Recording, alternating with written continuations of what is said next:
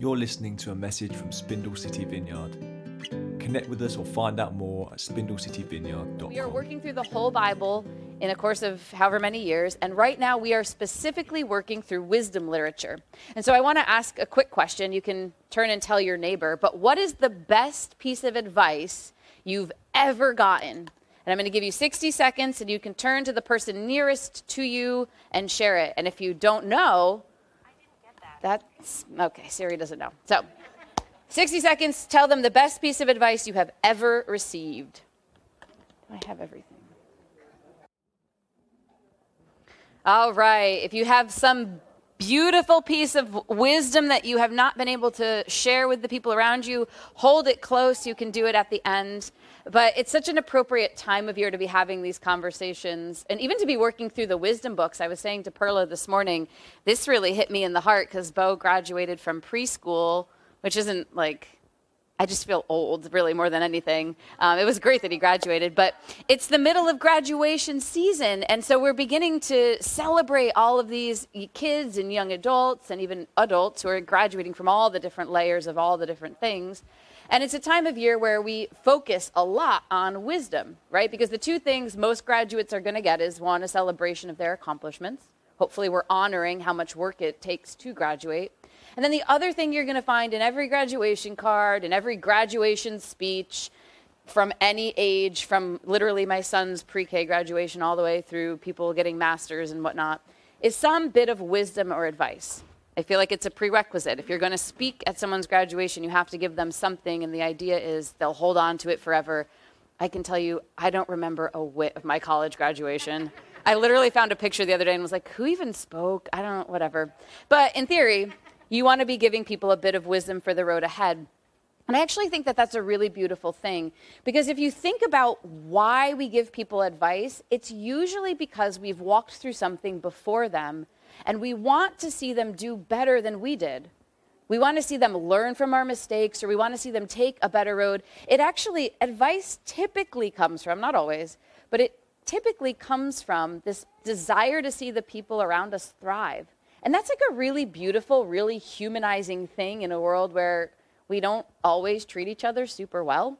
Um, and so I was just thinking about the beauty of people writing graduation cards and making speeches and just looking out across young folks predominantly and saying, I want to see you thrive. I want to see you become who God created you to be. I want to see you excel in this thing called life. And it's interesting because that's exactly what li- wisdom literature is in the Bible. It's three long books that you could just call a really long graduation speech. In fact, if you have to write a card and you don't know what to say, go find one of them. Don't recommend Ecclesiastes, it's a little cynical. Maybe start in Proverbs. Just skip Job at this point. They don't, they'll learn about suffering early enough. They, they, they're humans. Um, but they were books that were specifically written to say, this is how you're good at life. This is how to be good at life. This is how to navigate this complex, crazy, chaotic world because there are a lot of highs and lows. There's a lot of mountains and valleys, and you're going to need a little bit of wisdom if you want to do it well. Because if we're honest, most of the time it feels like we're just kind of flying through it. And so, what it is, I want to be very clear about this, especially because we're going to stick in Proverbs through July. Proverbs is the accumulated wisdom of God's people. It's a tradition that launched with Solomon and then was carried on. Uh, people kept adding to it, adding to it, adding to it. But it's not promises from God. We have to be very careful when we read things, even like Psalms. But Proverbs, if you read it, it sounds very, very black and white, very do this, don't do that, and this is what's going to happen. And what it is is probability. Like 85% of the time, that is what's going to happen. But we have to realize that there is a crazy, chaotic world we live in. And so that's not always going to be the case. And so, as we're reading through wisdom literature, Ecclesiastes and Job account for that reality. And Proverbs is more of the like, if everything were perfect, this is exactly how the world would work. So, you have to read the three as a trilogy. You can't actually pick one and then the other and then the other and just sort of separate them. They're meant to be read as a unit so that you have a clear picture of this is how to honestly do well at life. And Proverbs in that group was written specifically as a guidebook for young people. which is interesting. It was meant, to, it was, you know, the graduation book, if you will, where people were saying, We're old. We've lived a long time. We know that things are not always perfect. This is how you have the best possible chance of living well in this world. In fact, Proverbs 1, verses 2 through 4 say, their purpose, the purpose of Proverbs, is to teach people wisdom and discipline to help them understand the insights of the wise. Their purpose is to teach people to live disciplined and successful lives to help them do what is right, just, and fair. These proverbs will give insight to the simple, knowledge and discernment to the young. And so, as these all these thoughts were kind of mulling around in the wise people of Israel, they basically wrote the bulk of the text into pithy two liners. I heard Barb said, "Oh, Barb, tell me yours again." About time. Yes. What is it? Oh, something about taking time, getting ready for age. That's what she was saying to me. And it was like a little one liner, and it was a perfect thing. And of course, mom, like, I don't know, I remembered it for a minute. Um, but the reality is, we have a lot of these pithy two liners. You can think of a bunch. An apple a day keeps the doctor away. A penny saved is a penny earned. There's, there's so many things we say that. And Proverbs is written in that tradition. And because we're not Jewish and we don't read Hebrew, most of us, we miss a lot of the fun alliteration and the rhyming because we're reading it in English and it kind of strips some of that away. But the point is, they wanted young people to remember these things. Like we remember an apple a day keeps the, the doctor away, or the golden rule, which I think was like in every classroom I had growing up. And so Proverbs was written to give people a really good sense of like, okay, how do we live well in this world? And then Ecclesiastes and Job take into account all the crisis that happens in between. But realistically, all three of the books come back together to say that the best chance we have to experience a good, healthy, thriving life here on earth is to follow the wisdom of God that we find in Proverbs. There's a lot of advice out there that's going to say, I can teach you how to be successful. If I have one more crypto enthusiast try and like message me on Facebook or Instagram about their ideas, um, you know, people are always presenting wisdom and, and things that they think are going to help you survive. And God says, if you want the best chance in this world, the best opportunity, you're going to find it in the book of Proverbs. It's not always going to work out exactly the way it sounds, but most of the time, this is what you want if you want to live a good life. And so Proverbs is quite literally like a blueprint and it's a foundation level. It says this is how you build something worth living, something that you want. And the interesting thing is, if you build it according to Proverbs, it's not just going to be good for you, it's going to be good for the world around you your family, your friends, your community, everyone. And so we're going to dive in.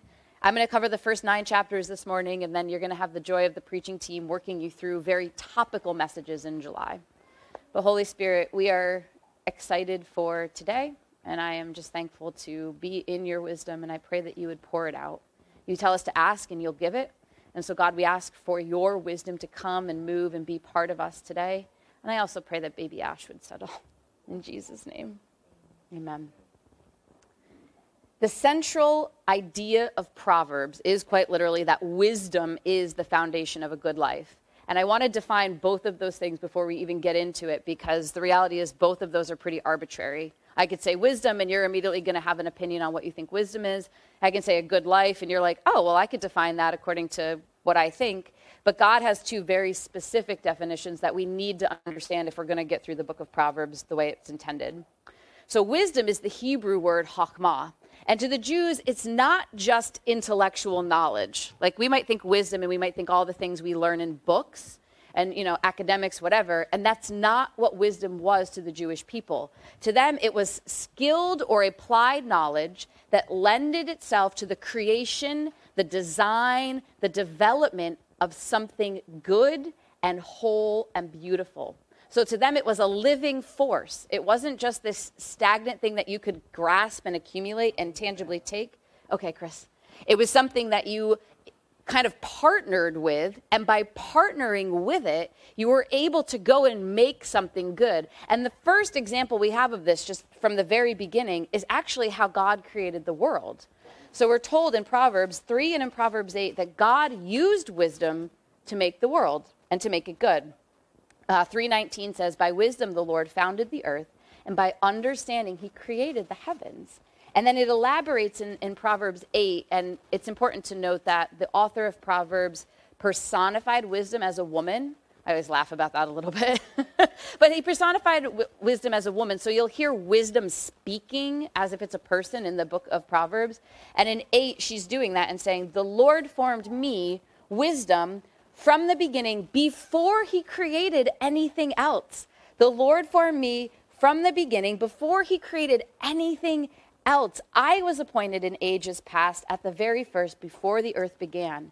And then it goes on in verses 27 to 29. It, she says, I was there when he established the heavens. I was there when he put boundaries around the sea. I was there when he set the clouds above and the waters below. And it gets to verse 30, and wisdom says, I was the architect at God's side.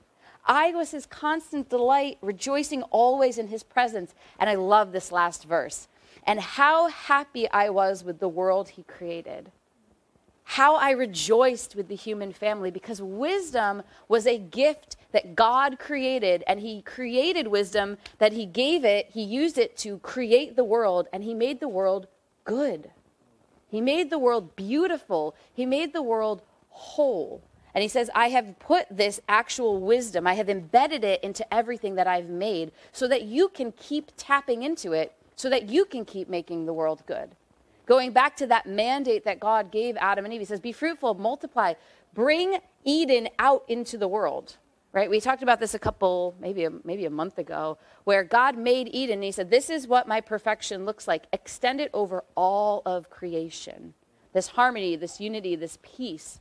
And so, the only way humanity could do that was by partnering with Chachma, by tapping into God's wisdom so that we could keep making things that are good and beautiful we could keep fulfilling that stewardship mandate that God has gifted us with. Whether that's stewarding our families, stewarding creation, stewarding other people, and being a good community member, whatever it is, it all comes back to tapping in Chachma if we want to do it good, if we want to do it beautiful, if we want to create something worthwhile out of it. Because that also lends to then saying, well, what actually is good in God's eyes? And to answer that, I want to reverse Proverbs 6 16 to 19 in those verses, God says, These are the seven things I detest or I hate or I loathe. And so I'm like, Well, if we just flip it, then it should be the things you love and are good and are pure before you. And so what God defines as good is humility, honesty, justice, integrity, purity, righteousness, peacemaking, compassion. These are the things that God said, This is what I created the world. That's what I put into the world. That's how I designed it. And that's what I want you to do. That's the same thing I want my humanity to represent and reflect, because that's my heart. That's God's heart. And it's funny because if you look at that in Galatians 5 22 to 23, where we hear about what the fruit of the Spirit is, it's so similar. I have it in the Amplified. It says, The fruit of the Spirit, the result of God's presence within us, is love, which is unselfish concern for others. It's joy, inner peace, patience, which is not the ability to wait, but how we act while waiting kindness, goodness, faithfulness, gentleness, and self control. You know, these are the things that God calls good. These are the things that, these are God. This is God. These are his characteristics. This is who he is. And this is the same thing he's invited us to be. And he says, You can be this, but you have to actually be united with me if you want to be able to tap into it. You know, we can't be good without God right? The world wants to be good without God. I think we hear that all the time. Like, I'm a good person, and it's true. We might do some things nicely, but we can't actually be good without God. It's through his presence with us that he gives us the ability to experience these characteristics, to become these characteristics, and then to go and build good things out of it to go and build peace, to go and build compassion, to go and bring good to our community, to local politics, to our school district, to our neighborhood, right? Our neighborhood has gone through, I feel like it's always a bit chaotic there. And God says, You are here to change the atmosphere simply by showing up and following my spirit, by listening to me so that you can create something that brings hope and life to your neighbors. And through that, we've just tried to be a living testimony so that our neighbor across the street who's having a, a bit of a difficult pregnancy, whenever we're out, she's like, lets us pray for her. And she lets us bless her because we've built that rapport and we're able to help God do whatever God wants to do. We're just here as his vessels. And so wisdom is the foundation. Hakmah is the foundation to build all of these good things, to continue investing and to continue being good creators, good stewards of what we have. But to access wisdom, which is the primary question we have today, is not as simple as just reading the book of Proverbs, right? Because it's, wisdom isn't just the accumulation of understanding, it's applied knowledge, it's skill, it's action oriented. And in order for us to be action oriented, we have to go beyond just filling our minds with stuff. We have to go beyond study, and we actually have to begin the practice of yielding. And this is where Proverbs gets really uncomfortable. So, yeah, I'm going to say this message and then I'm going to run away for nine days. No, no. Um, in Proverbs 1, verse 7, it says, Fear of the Lord is the foundation of true knowledge. Fools despise wisdom and discipline. And it's important to note that fear is not, I'm trembling and scared of God, like I'm afraid he's going to hurt me. It's reverence, it's honor, it's recognizing that God is greater than I am. It's a humility practice. It's a, it's a posture of saying, You are, you are God and I am not. And so I am giving you awe, I'm giving you worship, I'm giving you my reverence, I'm honoring you above everything else. And when I do that, that's what makes wisdom accessible to me.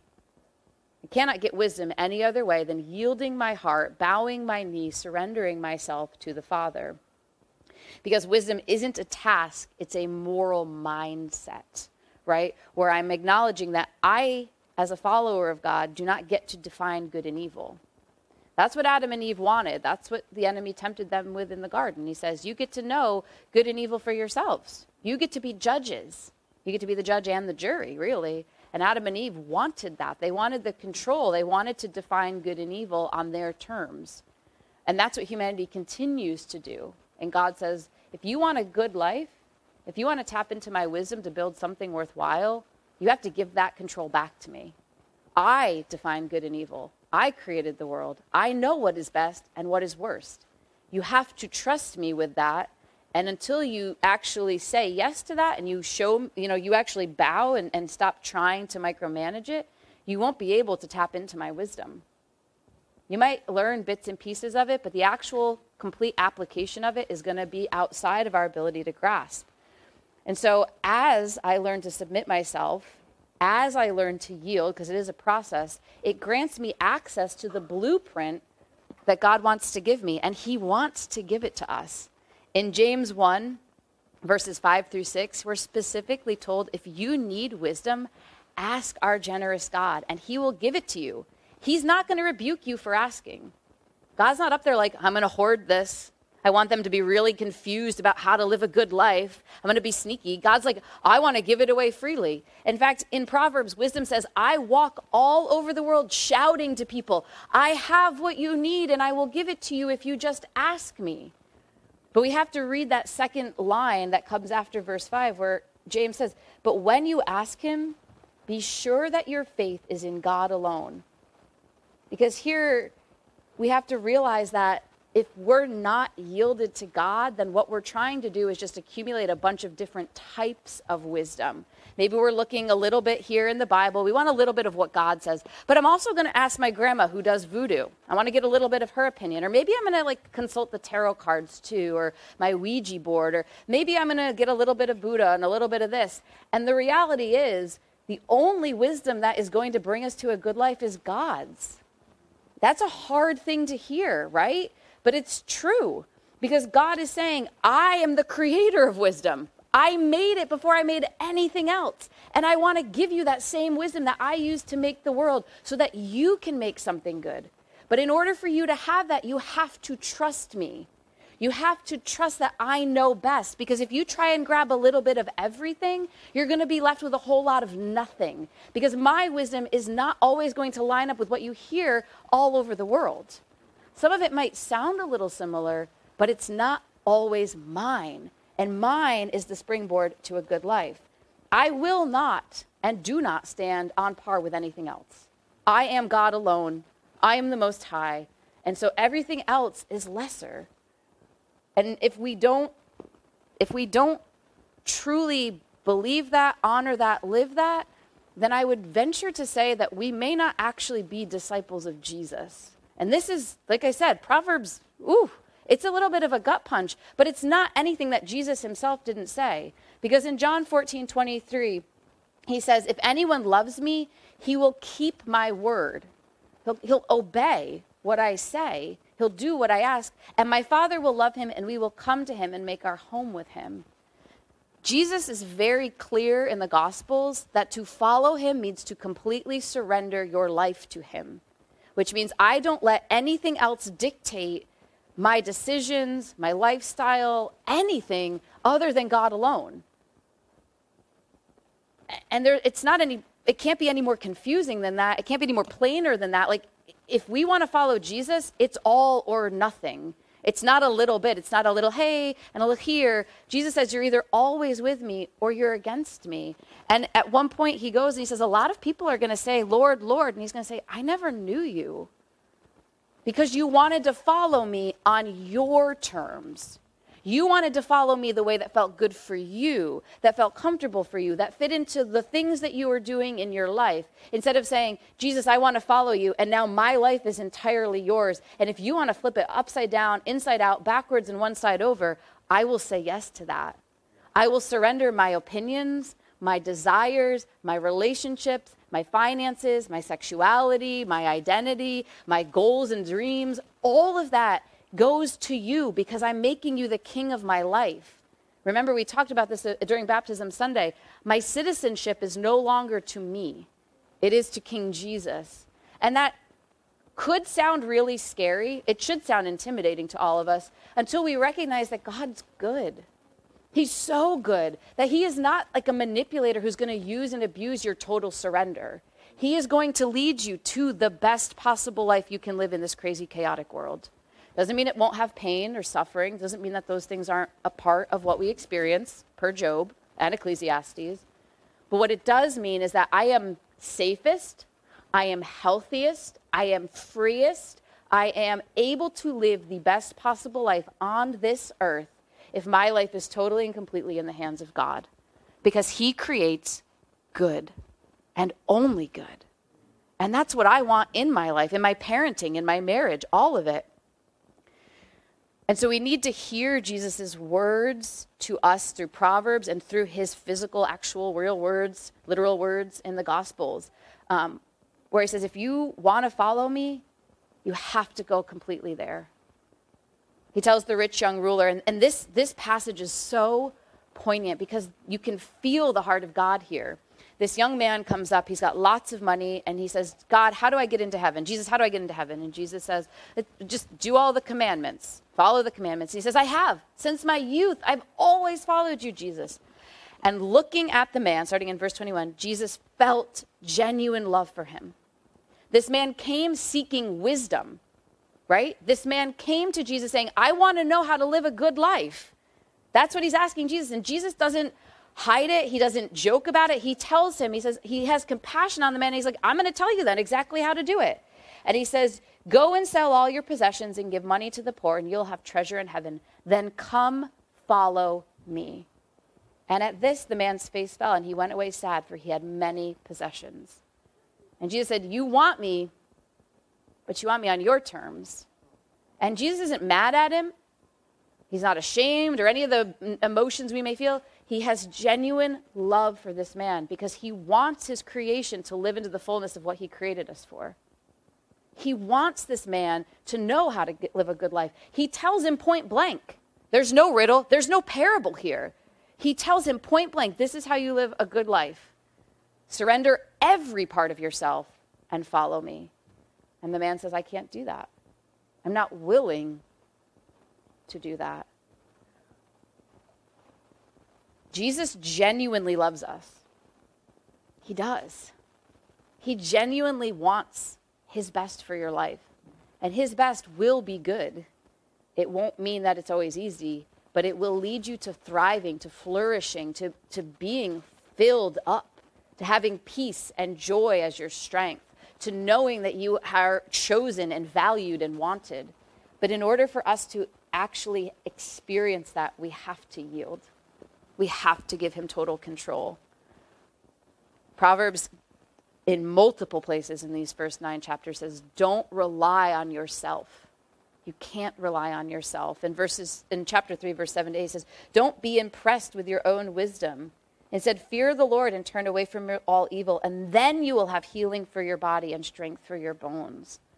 Um, and in Proverbs 8, 35 to 36, whoever finds me finds life and receives favor from the Lord, but those who miss me injure themselves, and all who hate me love death. I think God uses such clear and almost scary language not to terrify us, but to tell us the severity of the choice that we have to make, because that's what it comes down to. Ultimately, yielding is a choice. God doesn't coerce us into it. It's us saying, I am going to give you my life. I don't always even have to like that. there are days when he's going to ask you to do things and you're like, I don't I don't want to yield that, but I'm going to because that's where life comes from.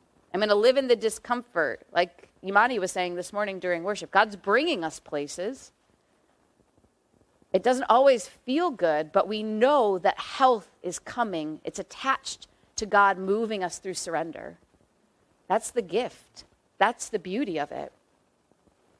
And so the purpose of Proverbs is to help us develop practical skills to live well in God's world and to keep building good. But it means that we have to submit. We have to submit.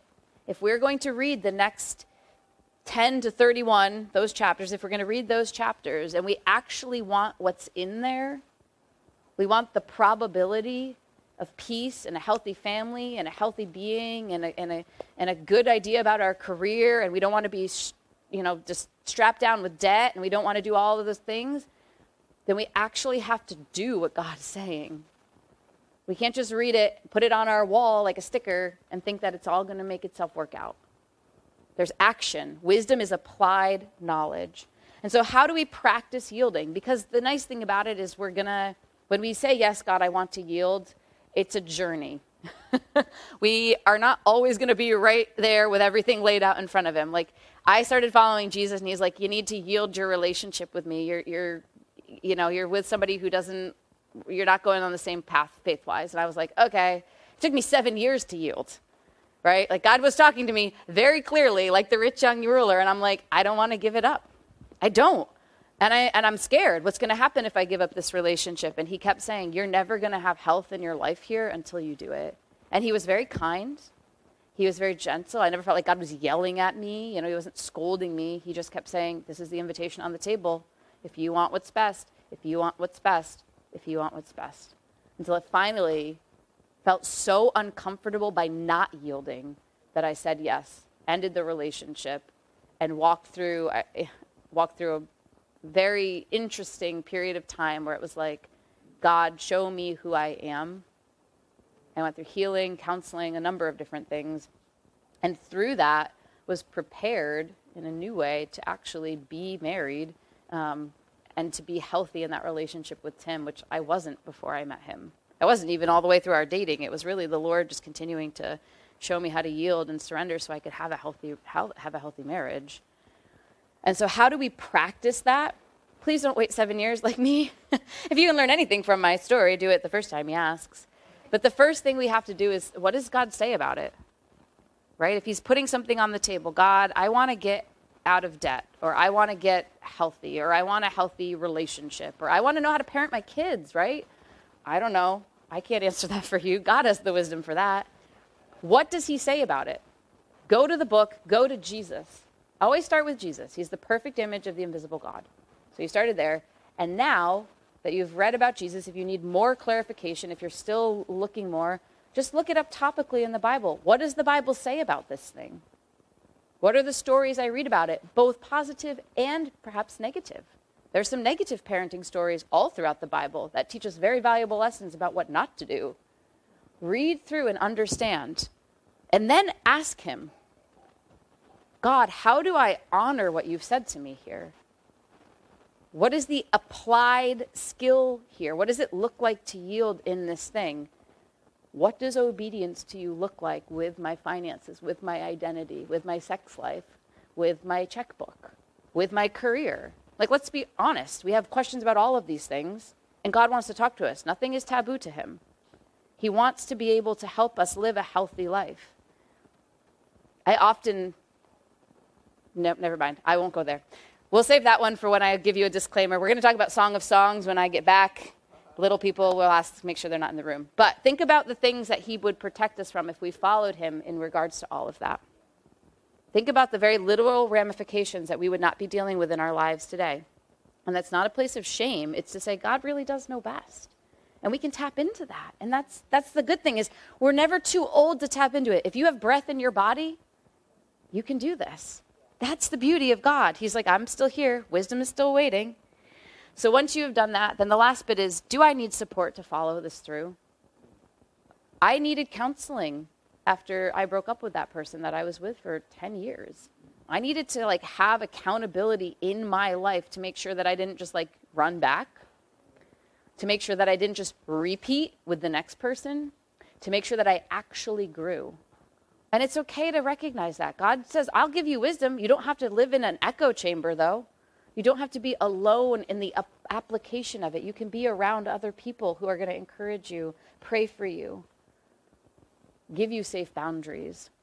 So that's the practice of yielding. You can jot it down, screenshot it, we can send it to you. But I want to talk briefly before I land the plane about the power of yielding. Because there's something really dynamic about this. In fact, it might become a sermon all into itself at some point.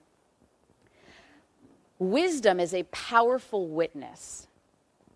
We need to be very careful because I think we have lost sight of this, particularly in our country. We see a lot of people talking about how do we change America and make America like God. And it's not through power. It, there are times where God puts people in positions, but I want to be clear that Jesus' model was not legislation, it wasn't political, it wasn't even authority. Jesus was a servant. And he was a servant that people flocked to because what was he full of? God's wisdom God's compassion. He was building good things everywhere he went. And I think we have almost forgotten that and traded wisdom for this like I need to make my my God's will known and he says you can all the time because if we become people who yield to God, he fills us with his wisdom. And wisdom becomes an influence because people start to look for you because they know there's something different about how you live your life. They see the fruit of it I can't tell you how many people go to April, and it's not like you said at the beginning of all of your grief, I'm going to handle this with wisdom, but you continue to trust God and yield to Him. And so people keep going to you, they keep looking to you. Perla, I can't tell you the amount of parenting wisdom. And she shares it, and it's just like so gentle, and you're like, Perla, that was like a gold nugget. And she's like, I was just telling you a story about my kids. And I'm like, yeah, and I'm writing it down and tacking it away from when my boys get to that point as they like run through. Um, there, I'm not going to share any of her stories because I didn't ask any of her permission. But if you want to know how this looks in the workplace, go talk to Johanna. People go to her to ask her questions about faith. Has she walked around with stickers on her wall or poster board saying, I love Jesus? No. But she continues to show up with his wisdom and people respect her and it allows her to change the atmosphere because they're opening the door. She's not battling. She's simply stepping through the door that unbelievers are opening for her so that she can walk through. And so i think we have to recognize that not only is our life going to be better if we yield but our witness our ability to change the world, to really influence the atmosphere, our communities, our neighborhoods, our families, if we actually want to see that change, it's going to come through us yielding and allowing God's wisdom to become our foundation. And then people are going to seek us out. And we're not going to have to claw our way to change, but instead they're going to say, Wow, I wanted to know and you told me. And maybe because of how we live our lives, they'll actually yield themselves to Jesus. That can be our prayer. Things are never going to be perfect. You are never going to avoid all the pain, uncertainty, hardship of life. Job and Ecclesiastes want to make sure that you know that. But what Proverbs tells you is that even though that is going to happen, the best possible opportunity we have to be full of peace and joy and gentleness and grace is by yielding ourselves to God. And if we do that and we trust His wisdom over ourselves, I love you there is an opportunity for us to just exist well And I think most of us would say at the end of the day, I just, that's what I want for myself and for my people, whoever those people are. So we're going to pray. If you want to stand with me, we're going to move into ministry time.